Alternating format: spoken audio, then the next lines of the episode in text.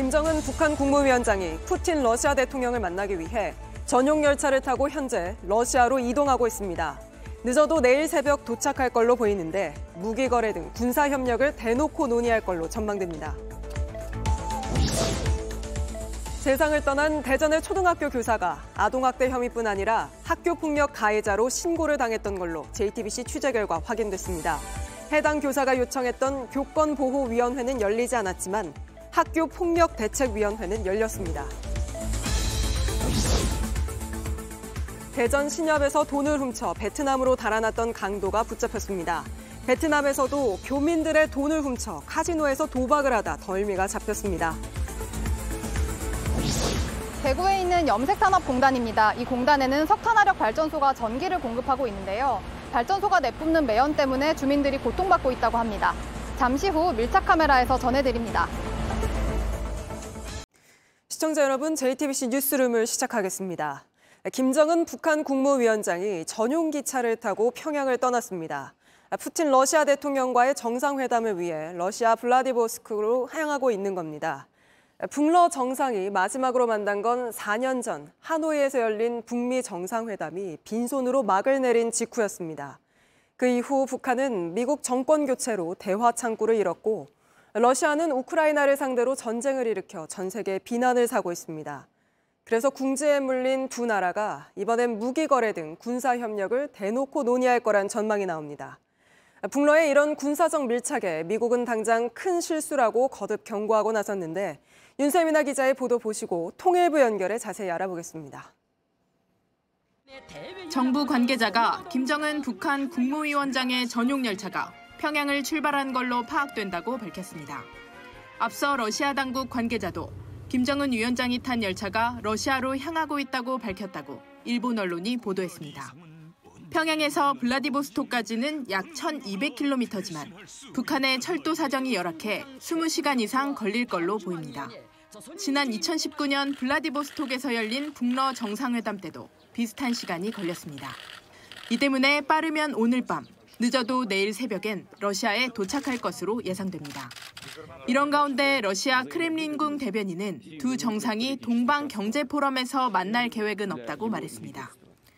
당초 공식 행사 중인 12일 회담이 열릴 거란 관측이 나왔지만 13일로 연기됐을 가능성이 나옵니다. 극비 사항이었던 김 위원장의 동선이 미국 언론에 노출되면서 북한이 정상회담에 부담을 느껴 막판까지 고심하다 출발 날짜가 늦어진 걸로 풀이됩니다.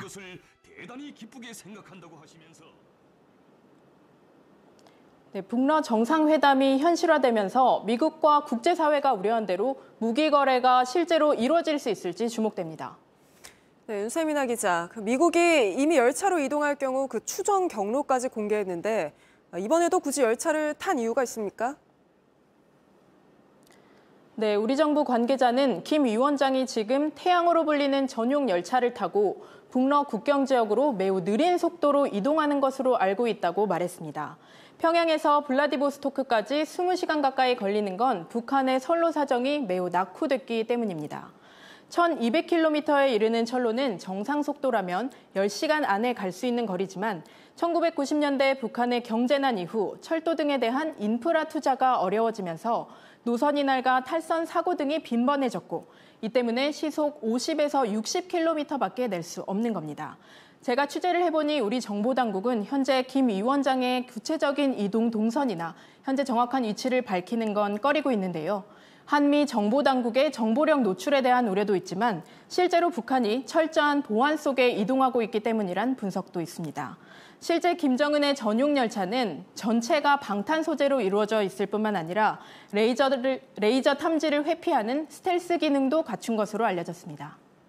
네, 그래서 만나서 무기 거래 같은 의제를 두고 이야기를 나눌 것인가 네, 이제 세계적인 이목이 집중되고 있는 건데요. 알려진 대로 블라디보스토크에서 만나게 될까요? 네, 일단 크렘린궁 측이 현재 열리고 있는 동방 경제 포럼에서는 두 정상이 만나지 않는다. 이렇게 밝힌 만큼 포럼이 폐막한 직후인 13일 이후에 만날 가능성도 있습니다. 두 정상의 만남은 2019년 4월 북러 정상회담 이후 4년 5개월 만인데요. 당시에는 블라디보스토크에 있는 루스키 섬이라는 곳 안에 있는 그 대학 캠퍼스에서 만났습니다. 이곳은 2012년 에이펙 정상회담이 열린 곳으로 안에는 호텔 등 각종 편의시설이 갖춰져 있고 보안도 매우 철저한 것으로 알려졌습니다. 네, 알겠습니다. 윤세민아 기자가 전해드렸습니다. 아, 대전에서 세상을 등진 초등학교 교사 소식으로 이어갑니다. 아, 생전 특정 학부모로부터 민원에 시달렸다는 기록이 공개되면서 논란이 커지고 있는데 아, 저희가 취재해보니 아동학대로 고소된 것뿐 아니라 학교폭력 가해자로도 신고를 당했던 걸로 확인됐습니다. 그러면서 학교폭력대책위원회는 열렸지만 고인이 요청한 교권보원위원회는 끝내 열리지 않은 것으로 나타났습니다. 먼저 조보경 기자의 단독 보도입니다. 지난 2019년 12월 대전의 A교사가 근무하던 학교에 학교폭력 신고가 접수됐습니다.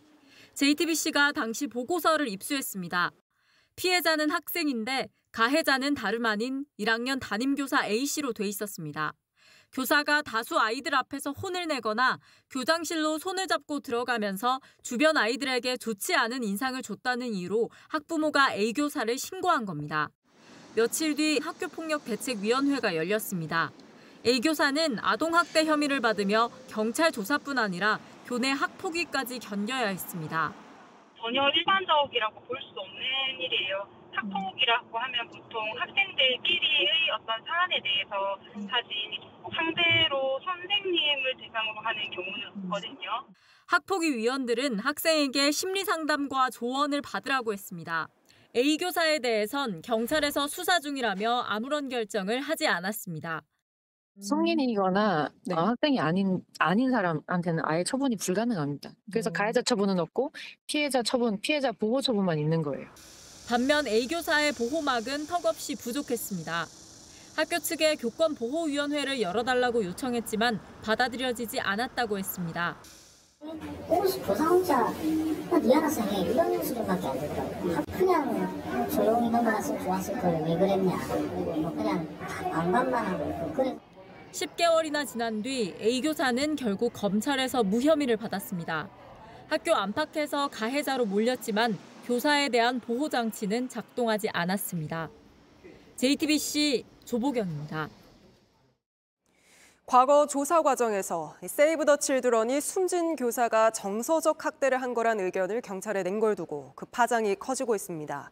동료들은 당시 숨진 교사가 왜 정서적 학대로 판단한 건지 그 이유도 전혀 설명받지 못했고 또 조사 과정에서 모멸감을 많이 느꼈다 말했다고 전했습니다. 공식 입장을 내겠다던 세이브 더 칠드런은 아직 입장을 밝히지 않고 있는데 계속해서 박소연 기자가 보도합니다. 지난 2020년 1월 아동보호 전문기관은 숨진 대전의 A 교사가 근무하던 초등학교를 한 달 동안 현장 조사했습니다. A 교사가 학부모로부터 아동학대 신고를 당했기 때문입니다. 동료 교사는 당시 조사 과정에서 A 교사가 많이 힘들어했다고 증언했습니다.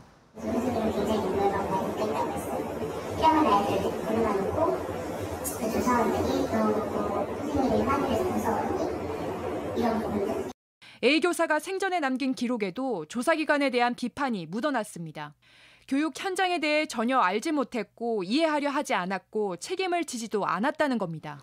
당시 조사 기관으로 참여한 세이브 더 칠드런은 이 사건과 관련해 아직 공식 입장을 내놓지 않고 있습니다.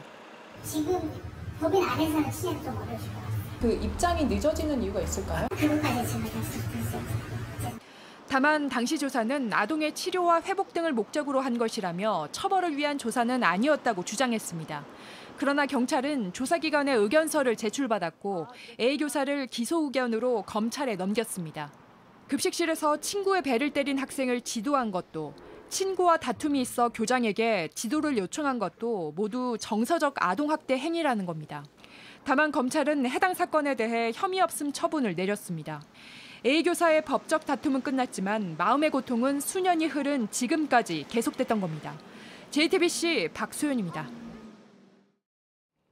비슷한 일을 겪은 교사들 적지 않습니다. 저희가 이야기를 들어보니 정서적 학대란 모호한 조항이 문제라고 지적했습니다.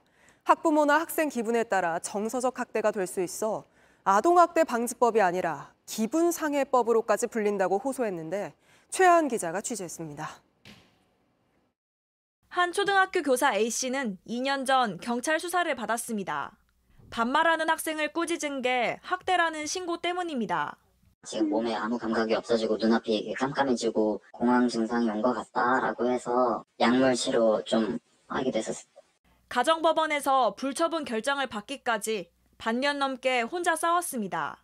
숨진 대전 교사 사건처럼 아동보호 전문기관은 학대 의견을 냈습니다. 선생님이 억울하고 많이 힘들다라는 건 알지만 문제가 있는 걸로 해서 올리겠습니다 이렇게 말씀을 하면서 재판까지 갔단 이유만으로 교육청으로부터 주의 징계도 받았습니다. 정서적 학대라는 모호한 조항이 문제입니다. 자조적으로 현장에서는 이런 말도 씁니다. 아동학대 방지법이 아니라 학부모 학생 기분상해법이라고.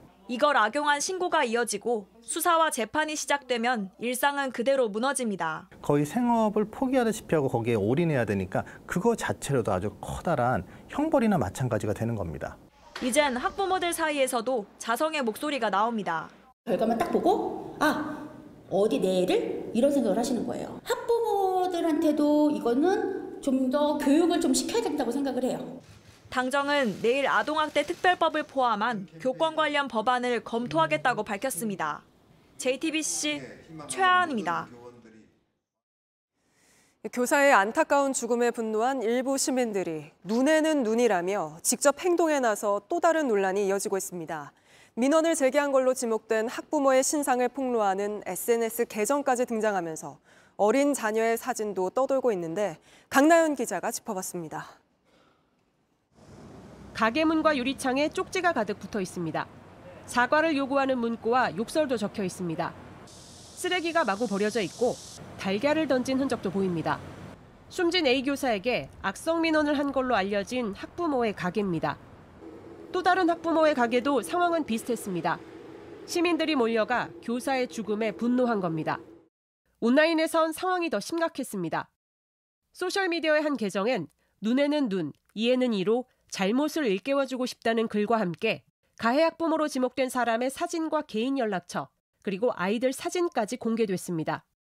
사회적 제도가 제 기능을 못하는 사이 이런 사적 응징이 적잖은 지지를 얻고 있는 겁니다.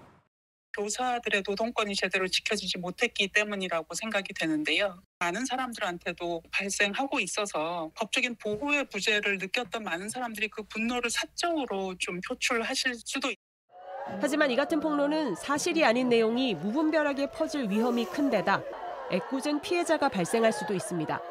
전문가들은 타인의 신상 정보를 함부로 올리면 실형을 선고받을 수 있다며 사적 응징보다는 공권력을 통한 합당한 처벌이 이뤄져야 한다고 지적했습니다. JTBC 강나현입니다. 다음 소식입니다. 강한 지진은 수많은 인명 피해로 이어집니다.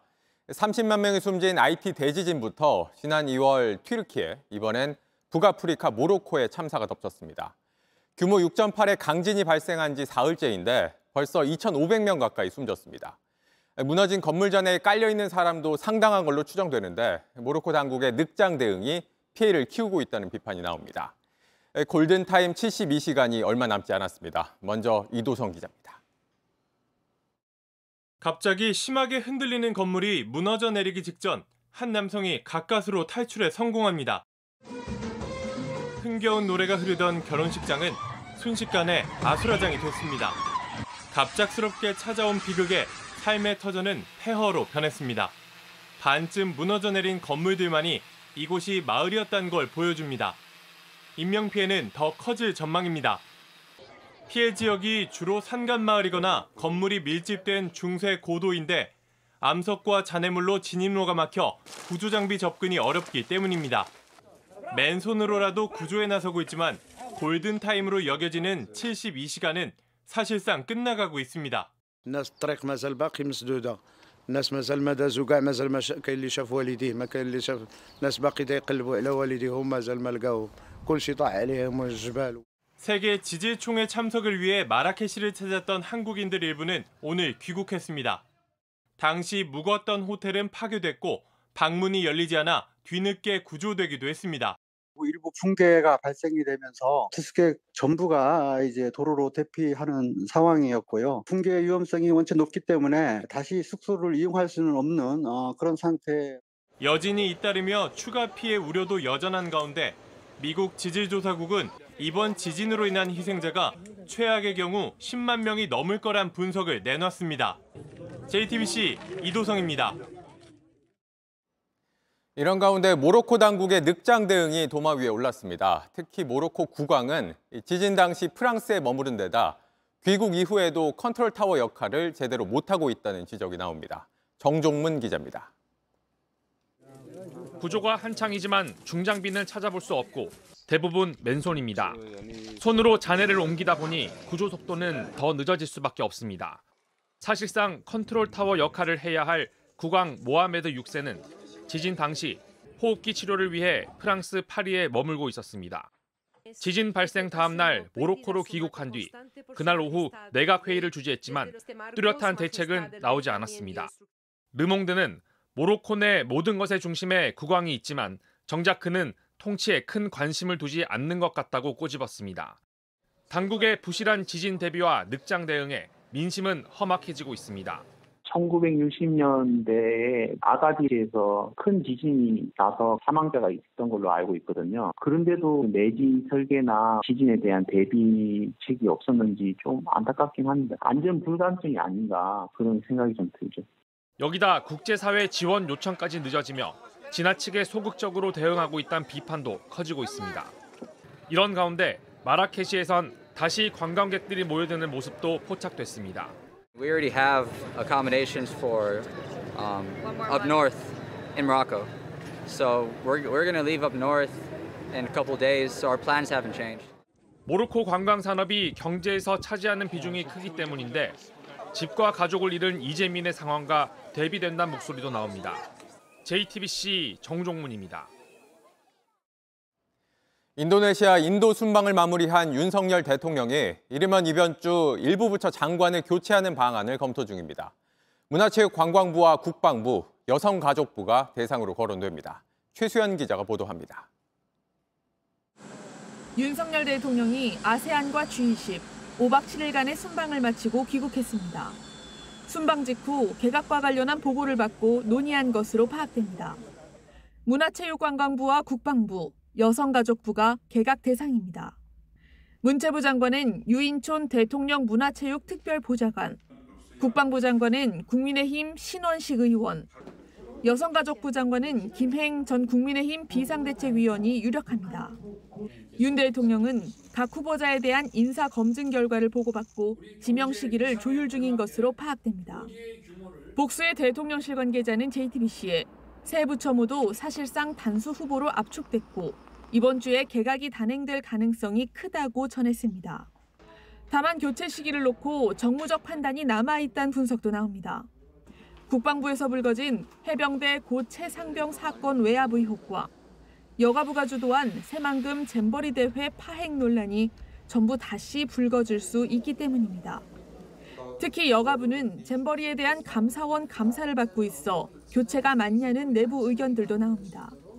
민주당이 이종섭 국방부 장관에 대한 탄핵을 주장하고 있는 것도 교체 시기 변수로 꼽힙니다. 이 때문에 문체부 장관부터 바꾸는 순차 개각 가능성도 거론됐지만 대통령실 관계자는 새 부처 장관을 동시에 바꾸는 안이 유력하다고 전했습니다. 이번 주 개각이 이뤄질 경우 총선 출마를 준비 중인 수석과 비서관을 교체하는 등 대통령실 개편도 앞당겨질 가능성이 있습니다. JTBC 최수연입니다. 이재명 민주당 대표가 쌍방울 대북 송금 의혹과 관련해 내일 오후 검찰에 다시 출석합니다. 12일째 단식을 이어가고 있는 이 대표는 건강 문제 로 오늘 예정된 민주당 회의에 참석하지 못했습니다. 최규진 기자입니다. 이재명 대표가 오늘 오전 당 최고위원회의에 불참했습니다. 단식 12일째가 되면서 건강이 악화됐기 때문입니다. 당내 4선 이상 중진들과 이른바 개딸 등 강성 지지자들은 단식 중단을 호소했지만 이 대표는 받아들이지 않았습니다. 정권의 관심은 오로지 폭력적인 권력 행사 그 자체에 있는 것 같고 이 기조를 바꾸지 않으면 우리 야당이 하는 일도 너무 제한적일 것 같아요. 면담을 마친 이 대표는 곧바로 자리에 누웠습니다. 이 대표는 입장문을 내고 이종석 국방부 장관의 탄핵을 공식 추진하겠다고도 했습니다. 민주당은 이 대표가 건강 악화에도 내일 오후 검찰에 재출석하기로 했다고 밝혔습니다. 그제 11시간 검찰 조사를 받다가 건강상 이유로 중단한 지 사흘 만인데 이번이 여섯 번째 검찰 출석입니다. 다만 검찰이 권한을 남용해 조사를 한다면 법적 대응에 나서겠다고 했습니다. 저번 수사 때처럼 그 진술서에 진술의 취지를 제대로 반영하지 않는다든가 이런 경우가 있다면 거기에 대해서는 강력하게 문제 제기를 할 예정입니다. 일각에서는 이 대표의 건강 상태가 나빠진 만큼 출석하더라도 제대로 된 조사가 진행되기 어렵다는 지적도 나옵니다. 검찰은 내일 조사를 마친 뒤 이번 주나 다음 주 중 구속영장을 청구할 것으로 보입니다. 그럴 경우 오는 21일 국회 보고가 이뤄지고 25일 본회의에서 체포동의안 표결이 이뤄질 것으로 전망됩니다. JTBC 최규진입니다. 법원이 MBC의 대주주인 방송문화진흥회 권태선 이사장에 대한 해임 처분에 제동을 걸었습니다. 반면 남영진 KBS 전 이사장의 해임 처분을 멈춰달라는 가처분 신청은 받아들이지 않았습니다. 조혜연 기자입니다. 권태선 방송문화진흥회 이사장은 지난달 21일 해임됐습니다. 방송통신위원회는 과도한 성과급 인상을 방치하는 등 경영에 대한 관리 감독을 소홀히 했다는 이유를 들었습니다. 권 이사장은 해임을 취소해달라는 소송을 냈습니다. 그리고 그 결과가 나올 때까지 해임 처분을 멈춰달라는 가처분 신청도 했습니다. 아까 저에 대한 해임 절차나 뭐 이런 것들이 다 부적절했을 뿐만 아니라 그 방송의 자유와 독립이라는 이런 그 헌법적 가치를 침해하고 있다라는 오늘 법원은 가처분 신청을 받아들였습니다. 법원은 해임 사유 대부분이 권 이사장 개인이 아니라 이사회 차원에서 결정된 것이라며 임기를 보장하는 게 궁극적 공익에 가깝다고 밝혔습니다. 방통위는 박문진의 의사결정에 혼란이 생길 수밖에 없다며 2심의 판단을 받아보겠다는 입장을 밝혔습니다. 한편 법원은 남영진 전 KBS 이사장이 낸 해임 처분 정지 신청은 받아들이지 않았습니다. 남전 이사장이 권익위 조사를 받고 있어 복귀하면 이사회 공정성이 의심받을 수 있다고 설명했습니다. JTBC 조혜연입니다. 지난달 대전의 한 신협에 침입해 돈을 훔친 뒤 베트남으로 달아난 남성이 현지에서 붙잡혔습니다. 이 남성은 베트남에서도 우리 교민들을 상대로 여러 차례 강도 행각을 벌였습니다. 정영재 기자가 취재했습니다. 검은 옷에 마스크 쓴 남성이 소매를 걷어붙이며 가게 안으로 들어갑니다. 주변을 둘러보더니 책상에 놓인 지갑을 들고 사라집니다. 베트남 다낭에서 우리 교민이 운영하는 가게입니다.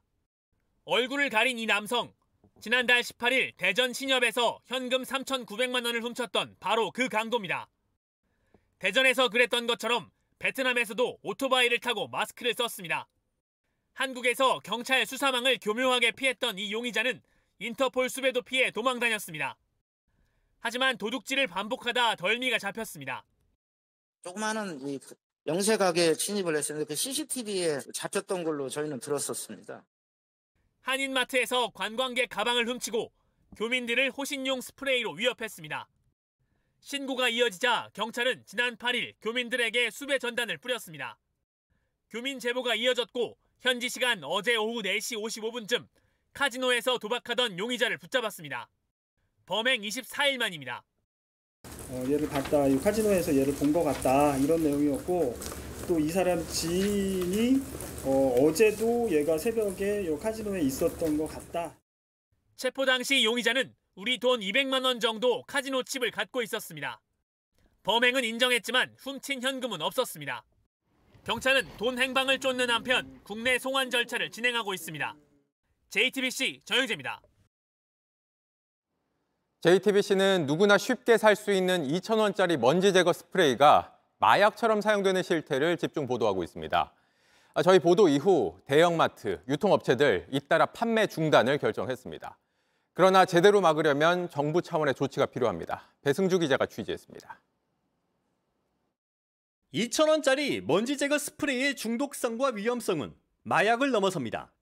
흡입하다 발작을 일으키고 혼수 상태에 빠져도 끊지 못합니다. 오히려 마약이 아닌데 그 기존의 마약을 다 이길 정도예요. 이걸 판매하던 대형 생활용품점. JTBC 취재로 지난 며칠부터 제품이 사라졌습니다. 중독자들은 다른 판매처로 눈을 돌렸습니다. 아니, 되게 싼 없어가지고 store에서 구매가 안 되니까 그 limited edition처럼 인터넷에서 구매하려고 하는 사람들도 있더라고요. 취재진은 이 제품을 팔던 대형마트에 모두 연락하고 위험성을 알렸습니다. 홈플러스, 이마트, 롯데마트 등 대형마트들은 모두 판매 중단 결정했습니다. 쿠팡과 네이버, 11번가, 지마켓 등 온라인 유통업체들도 판매 중단하고 모니터링 하겠다고 밝혀왔습니다. 하지만 제품 유통을 모두 맡기에는 역부족입니다. 근데 일부 판매자들은 플랫폼의 갑질이다라고 또 막 얘기할 수도 있는 부분인 거예요. 기관에서 안 돼라고 그렇게 가야 되는 거죠. 민간 기업은 국민 건강을 위해 이익을 포기했는데 정작 규제해야 할 정부는 답이 없습니다. 막을 방법은 있습니다. 과거 환각제로 쓰이던 부탄가스는 지난 1997년부터 구토 유발 물질을 넣어 흡입을 막았습니다. 부탄가스 이런 거는 하면은 이빨 얼고 냄새도 나고 그래서 다시 하기 어렵잖아요. 이거는 하기 쉽게 돼 있어서 문제가 있는 거라서 정부가 조금만 신경 쓰면 중독으로 가는 통로를 막을 수 있습니다. JTBC 배승주입니다. 다음 이슈 설명드립니다. 정부가 조만간 올해 세수, 그러니까 세금 거둔 수입이 얼마나 되는지 발표합니다. 그런데 예상보다 60조 원 수입이 펑크가 날 것으로 보입니다. 400조 원 정도 들어올 걸로 예측했는데 다시 계산해 보니 340조 원에 그칠 거란 겁니다. 보통 예측이 틀려도 4% 5% 수준인데 이 정도면 오차율이 15% 수준입니다.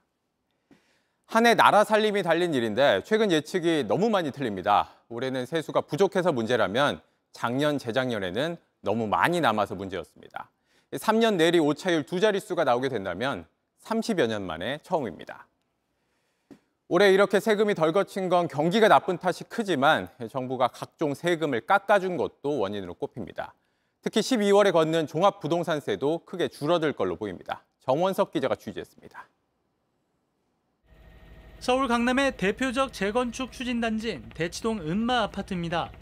전용 84제곱미터 한 채를 부부가 공동 명의로 갖고 있다면 지난해엔 종합부동산세를 200만 원 넘게 냈지만 올해는 한 푼도 안 내게 됩니다. 우선 지난해 20억 원을 넘었던 공시가격이 올해 15억 원대로 떨어졌습니다. 반면 종부세 기본 공제 금액은 크게 올랐습니다. 1주택자의 경우 부부 공동명의는 공시가격 18억 원까지 종부세를 안 냅니다. 국세청은 16일부터 30일까지 부부 공동명의자를 대상으로 종부세 특례 신청을 받는다고 밝혔습니다. 스스로 신청을 해야 지난해보다 커진 공제 혜택이 적용되기 때문입니다. 부부 공동명의가 아니더라도 단독명의도 기본 공제액이 1억 원 늘었습니다. 다주택자도 과세 기준이 낮아진 데다 공시 가격까지 떨어지면서 올해 내야 할 종부세가 크게 줄어듭니다. 정부가 지난해 세제 개편을 통해 역대급으로 종부세 부담을 낮췄기 때문입니다. 이러자 한동안 끊겼던 매수세도 살아나고 있습니다. 종부세라든가 공제 이런 여러 가지 감면을 많이 해줬지 않습니까? 오늘 아침에도 한 분 전화 오긴 오셨는데 전세 끼고 갭 투자 개념으로 문제는 세수입니다. 비싼 집을 가진 사람이나 집을 여러 채 가진 사람의 부담이 모두 작아지면서 올해 종부 세수는 지난해보다 크게 줄어들 것으로 보입니다. 지난해 종부세는 2005년 처음 부과하기 시작한 이후 가장 많은 6조 8천억 원이 거쳤지만 올해는 2조 원 넘게 줄어들 거라는 게 전문가들의 추산입니다. JTBC 정원석입니다. 제주에서 한 40대 여성이 은행에 놓여 있는 불우이웃 돕기 모금함을 반복해 훔치다가 붙잡혔습니다. 기초생활수급 혜택이 끊겨서 그랬다고 주장하고 있다는데 모바일 디 이슈로 보시죠.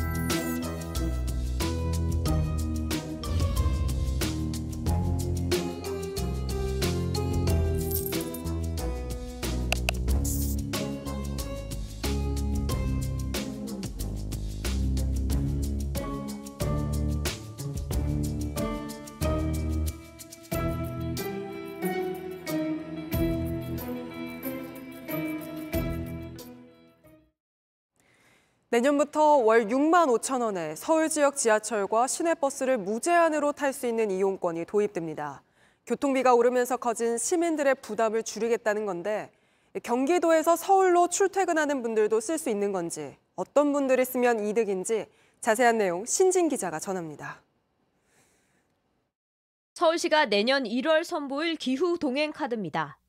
월 6만 5천 원이면 지하철과 시내버스, 공공자전거 따릉이 등을 횟수 제한 없이 이용할 수 있습니다. 기본 요금이 다른 지하철 신분당선과 광역버스는 제외됩니다.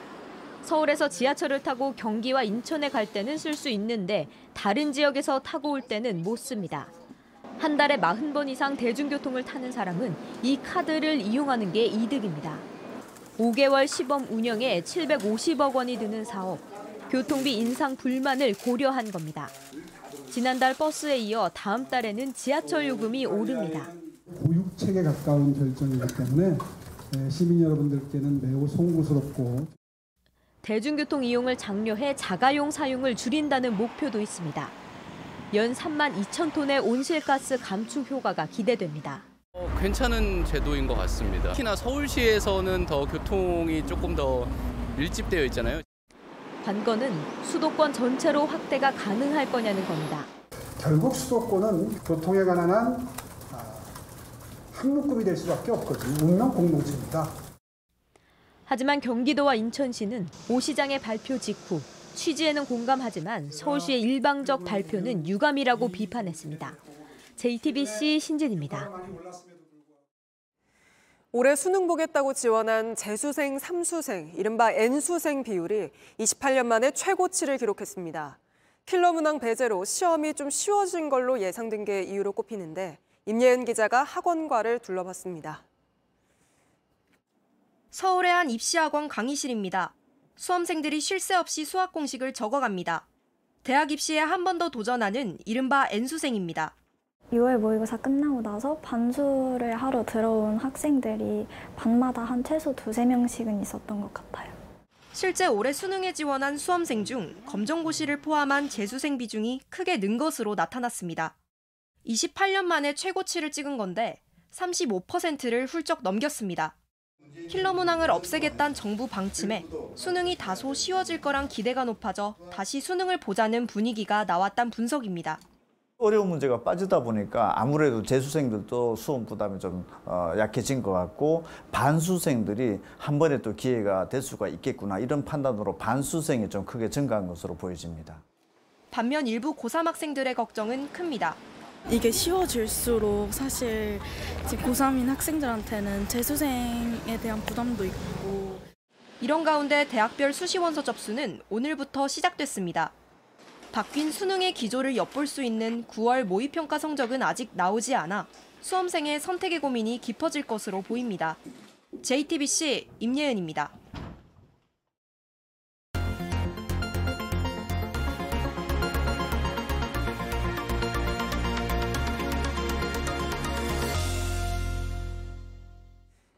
석탄 화력 발전소 전국에 60여 개가 있는데 유일하게 도심에 있는 지역이 있습니다. 바로 대구 서구입니다. 발전소 근처에 초등학교와 아파트까지 있어 주민들은 매연 때문에 살 수 없다고 호소하는데 밀착 카메라 정인아 기자가 가봤습니다. 굴뚝 두 개가 높이 솟아 있습니다. 옆엔 유연탄 보일러들이 있습니다. 대구 서구에 있는 석탄 화력 발전소입니다. 지금은 밤 10시 반이 넘었습니다. 제 뒤엔 열병합 발전소가 있는데요. 조금 전 굴뚝에서 갑자기 큰 소리가 나더니 연기를 내뿜다가 멈췄습니다. 발전소 안엔 불이 켜져 있습니다. 밤새도록 발전소는 멈추지 않았습니다. 아침에 일이 출근하려고 나오면 막 높이 솟아서 막 양쪽에서 뿜어내고 그게 날 흐리면요 이렇게 높이 솟아서 올라가지 않고 이렇게 퍼져요 뭐 깔아앉으면서 올라가기 때문에 냄새가 다 퍼져요 일상생활이 힘들 정도입니다. 그땐 저도 창문 절대 안 열거든요. 매캐하고 좀 숨쉬기 힘들고 아, 함부로 그렇게 하지 않죠. 당연히 여, 여력이 되면 이사를 나가려고 하죠. 대부분 이분 이 동네 분들은 석탄화력 발전소에서 불과 700m 떨어진 곳엔 초등학교가 있습니다. 바로 뒤엔 아파트가 있습니다. 발전소 굴뚝에서 나온 연기는 바람을 타고 이곳까지 옵니다. 1년 내내 짙은 미세먼지를 마시는 것과 같습니다. 그 미세먼지에 주 원료다 이렇게 생각하시면 됩니다. 그런 것들이 우리 일상적으로 호흡이나 생활하는데 어, 작용을 하게 되겠죠.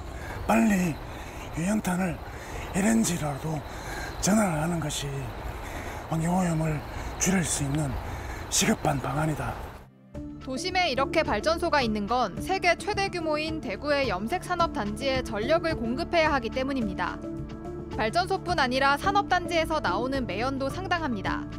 지난 2018년 기준 염색 산업단지에서 배출한 대기오염 물질은 대구 전체의 9.8%를 차지했습니다. 탄소 배출량도 대구 전체의 8.6%에 해당하는 80만 톤이었습니다. 발전소 연료를 지금 유연탄에서 LNG로 바꾸면 조금 나아질 수 있지만 걸림돌이 있습니다.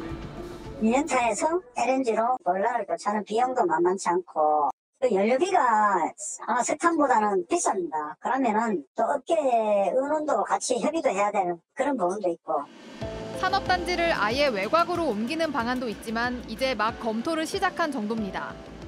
매연과 악취는 이제 주민들에겐 일상이 됐습니다. 산업단지로 옮겨도 공장에서 유해물질이 나오는 건 달라지지 않습니다. 낡은 설비를 바꾸고 유해물질을 줄이는 방법을 찾아 나설 때입니다. 밀착카메라 정인합니다. 경기 의왕시의 한 상수도 공사 현장에서 흙더미가 무너져 하청업체 노동자 두명이 숨졌습니다. 안전장치가 있어야 했지만 사고 현장에 없었습니다. 용인시에서도 비슷한 사고로 노동자 한명이 숨졌습니다. 이승환 기자가 보도합니다. 깊게 팬 구덩이 근처에 출입 통제선을 쳤습니다. 동료가 실려가는 걸 목격한 노동자들, 그래도 일을 마쳐야 합니다. 오전 10시 48분쯤 이 상수도 공사 현장에서 흙더미가 무너져 노동자 두명을 덮쳤습니다. 당시 노동자들은 2m 10cm 깊이로 판 이 구덩이에서 송수관을 넓히는 작업을 하고 있었습니다. 파낸 흙더미가 무너져 내리지 않게 하는 안전장치는 없었습니다. 흙이 홀로 내리지 않게끔 해야 되는데 그런 걸 전혀 하지 않아서 우리가 수사를 해야 될 내용이고 심정지 상태로 병원에 옮겨진 30대와 70대 하청업체 노동자가 숨졌습니다. 소식 들은 가족들은 울었습니다. 아침마다 안전 조심하라고 그런 얘기를 하고 하, 하거든요. 아직 한 시간도 없고 어떻게 해야 될지 모르겠어요. 현장 조사 나온 원청업체 관계자에게 원인을 물었지만 대답은 없습니다. 안전하게 하라 이런 지시는 하셨어요?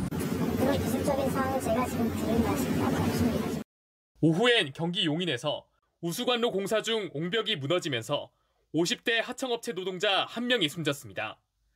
강원 정선 석회석 공장에선 추락 사고가 났습니다. 40대 노동자가 분말 저장 탱크에 떨어졌는데 심정지 상태로 발견됐습니다. 오늘도 곳곳에서 안전하게 일할 권리는 지켜지지 않았고 노동자들은 집에 돌아가지 못했습니다. JTBC 이승환입니다. 전주에서는 어린아이 곁에서 40대 여성이 숨진 채 발견되는 일이 있었습니다. 숨진 여성은 위기 가구 대상에 꼽혔지만 공무원과 연락이 닿지 않아 지원을 받지 못했고 아이는 출생 신고가 안 된 미등록 아동이었습니다. 정진명 기자입니다. 골목에 소방차가 도착하고 구급대원이 집에 들어갈 준비를 합니다. 사람은 안 보이고 개 짖는 소리만 들린다는 신고가 있었습니다. 부패된 40대 여성의 시신, 그 옆에 쓰러진 20개월 남자아이가 발견됐습니다. 1차 부검 결과 사인은 동맥 경화로 여러 지병을 앓은 걸로 보입니다. 아이는 오래 굶은 상태였습니다. 하지만 주변에서는 두 모자의 상황을 잘 몰랐습니다. 뭐 어린이집을 보낸다거나 그러잖아요. 근데 그분은 나오는 거를 몇번 봤는데도 얘가 있는지는 몰랐어요. 병원에서 회복 중인 아이, 출생 신고가 안 된 이른바 그림자 아동이었습니다.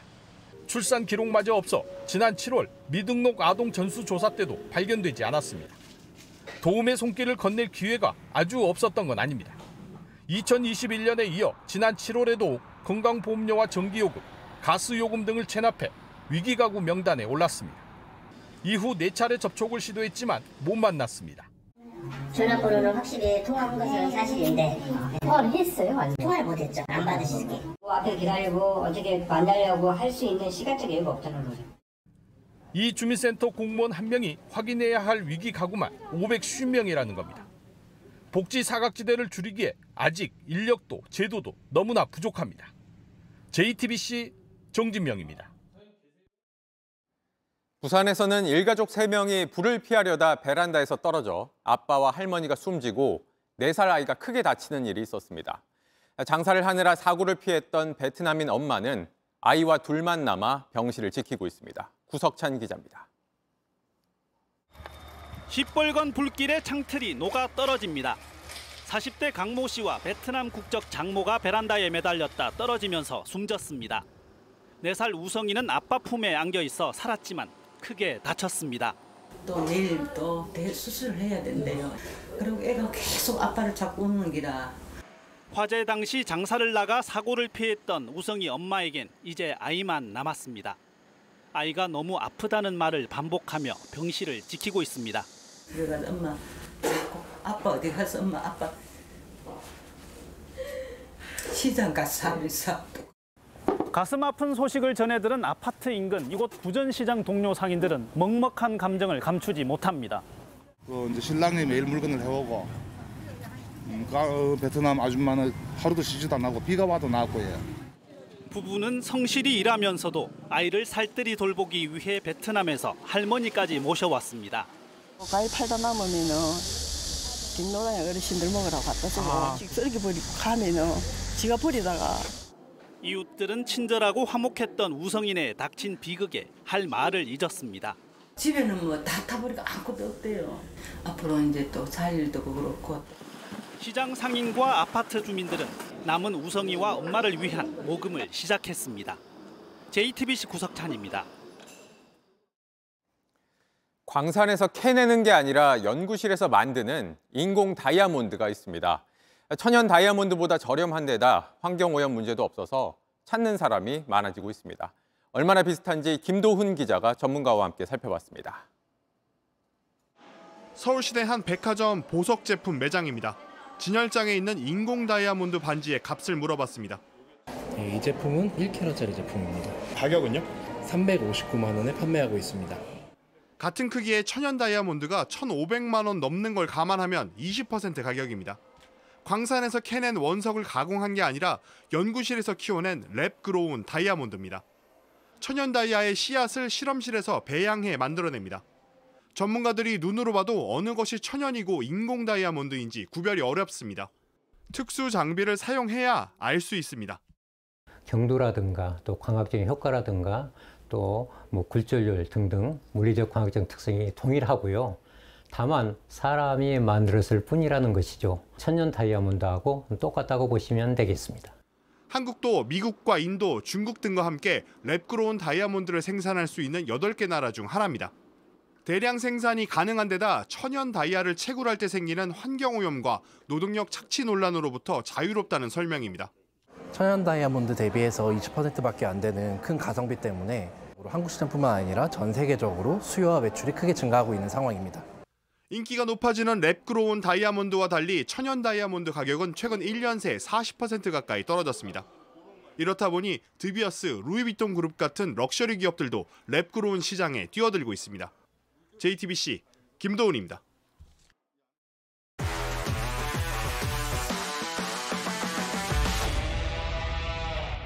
스포츠 뉴스입니다.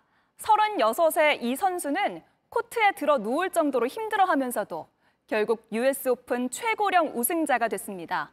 조코비치가 메이저 단식 역대 최다인 24승 타의 기록을 세우며 등번호 24의 전설을 팬들 가슴에 다시 새겼습니다. 최종혁 기자입니다. 두 손을 번쩍 치켜들더니 이내 무릎 꿇고 바닥에 웅크린 어깨가 들썩입니다. 의심할 여지가 없는 테니스의 왕이 탄생하는 순간입니다. 페더러가 코트를 떠나고 나달이 은퇴를 앞둔 동안 조코비치는 또 한 번 메이저 정상에 올랐습니다. I had the childhood dream when I was seven, eight. I wanted to become the best player in the world and win Wimbledon trophy. I never imagined that I would be here, sitting, standing with you, talking about 24 slam. 최고의 순간엔 뜻밖의 장면도 있었습니다. 메드베데프의 반격에 숨막히는 접전이 펼쳐진 2세트. 30개 넘는 랠리 끝에 포인트를 내준 조코비치는 쓰러졌습니다. 그렇게 무너지나 싶었지만 세트 포인트에 몰린 승부를 타이브레이크로 끌고 가더니 끝내 세트를 따냈습니다. 이어 코트에 쓰러진 건 혈투 끝 힘이 빠진 메드베데프였습니다. 조코비치가 내민 손을 마다했지만 2년 만에 결승서 다시 만난 상대는 더 강해져 있었습니다. I want to ask Novak, what are you still doing here? Come on. Hope so. I mean, because you're probably gonna be in many, in many more. US 오픈에서 가장 많은 나이로 우승한 조코비치는 세상을 떠난 멘토 농구 전설을 소환했고 You know, 24 is the jersey that he wore when he became a legend of Lakers and uh, world basketball. So I thought, you know, it could be a nice symbolic thing to uh, to acknowledge him. 50년 전 세워진 레이저 대회 단식의 최다 우승 기록과 어깨를 나란히 하며 스스로 전설이 됐습니다. JTBC 최종혁입니다. 클린스만 감독이 반년 만에 큰 위기를 맞았습니다. 승리가 한 번도 없는 데다 불필요한 논란이 끊이지 않아서인데요. 모레 사우디전 결과가 운명을 가릴 수 있다는 전망까지 나옵니다. 온누리 기자입니다. 골을 넣고 세리머니를 함께하는 손흥민과 김민재. 차두리 코치도 함께한 훈련에서 대표팀 분위기는 한껏 밝았지만 감독을 둘러싼 논란은 계속되고 있습니다. 취임 뒤 5경기에서 3무 2패. 아직 승리가 없는 성적도 문제지만 경기장 밖에서의 행보가 오히려 더 큰 논란을 만들고 있습니다. 웨일스, 사우디와 평가전 사이 첼시의 legend match 초청 명단에 올라 대표팀을 이탈하는 게 아니냐는 의심이 높아졌고 결국 불참했지만 감독의 의지는 아니었다는 후문도 나옵니다. 또 오늘은 현지 인터뷰에서 국가대표 감독의 무대는 한국이 아닌 세계라며 축구협회가 국내에 있어달라 요청한 적도 없었다고 말했습니다. 취임 때와는 완전히 달라진 발언입니다. To reside here is normal, you know, because I am the head coach of Korea. To live here and experience your culture and your country and and your people is something very exciting. 그러면서 평가는 아시안컵이 끝난 뒤에 해달라며 우승 자신이 있다고 말했지만 그보다 훨씬 빠른 이틀 뒤 사우디전 결과가 감독의 운명을 가릴 수 있다는 전망도 나옵니다. 이런 가운데 일본에 충격패한 뒤 곧바로 감독을 경질한 독일에선 클린스만 감독이 새 후보에 포함됐다는 보도가 나왔습니다. JTBC 온누리입니다. 강채영이 여자 양궁 월드컵 파이널에서 우승하며 세계 최강임을 다시 한번 입증했습니다. 과정이 쉽진 않았는데요. 세 번 연속 10점을 쏜 멕시코 선수와 달리 강채영은 9점을 맞춥니다. 하지만 마음을 다잡죠. 반면에 상대는 6점을 쏘더니 갑자기 흔들렸습니다. 강채영은 마지막까지 페이스를 잘 지켜내며 점수도 자신감도 차곡차곡 쌓아 올렸습니다. 자신감이 더 많이 붙었고 아시안 게임을 좀 더 즐기면서 할 수 있을 것 같아요. 로리 맥킬로이가 마지막 라운드를 3위로 시작하며 7년 만에 우승 탈환을 노립니다. 그런데 이게 웬일이죠? 11번 홀 자신 있게 친 공이 떼구르르 굴러서 연못에 빠졌습니다. 그런데 이게 끝이 아닙니다. 16번 홀에서도 두 번째 샷이 물에 풍덩 빠지는데요. 그런데 어쩌죠? 이어서 친 공도 또다시 빠졌습니다. 한 라운드에서 무려 4개의 공을 빠뜨렸고 공동 선두까지 올랐던 순위는 16위로 내려앉았습니다. 세계 최고의 선수도 이럴 때가 있네요. 몸을 던진 멋진 수비가 안타 하나를 지운 줄 알았습니다. 숨은 카메라 앵글이 오늘 김하성 선수를 살렸습니다.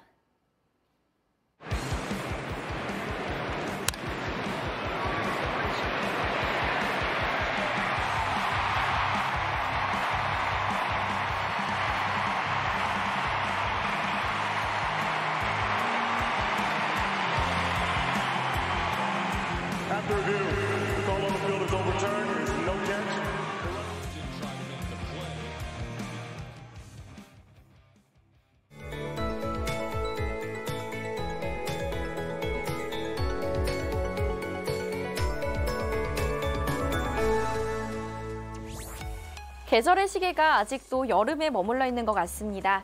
오늘도 한낮에 서울이 30도, 청주는 32도까지 오르며 한낮 더위가 기승을 부렸습니다. 내일까지는 30도 안팎의 더위가 계속될 것으로 보입니다. 내일 남부 내륙 곳곳에는 돌풍과 천둥, 번개를 동반한 요란한 소나기가 지나겠습니다. 양은 5에서 많게는 30mm가 예상되고요.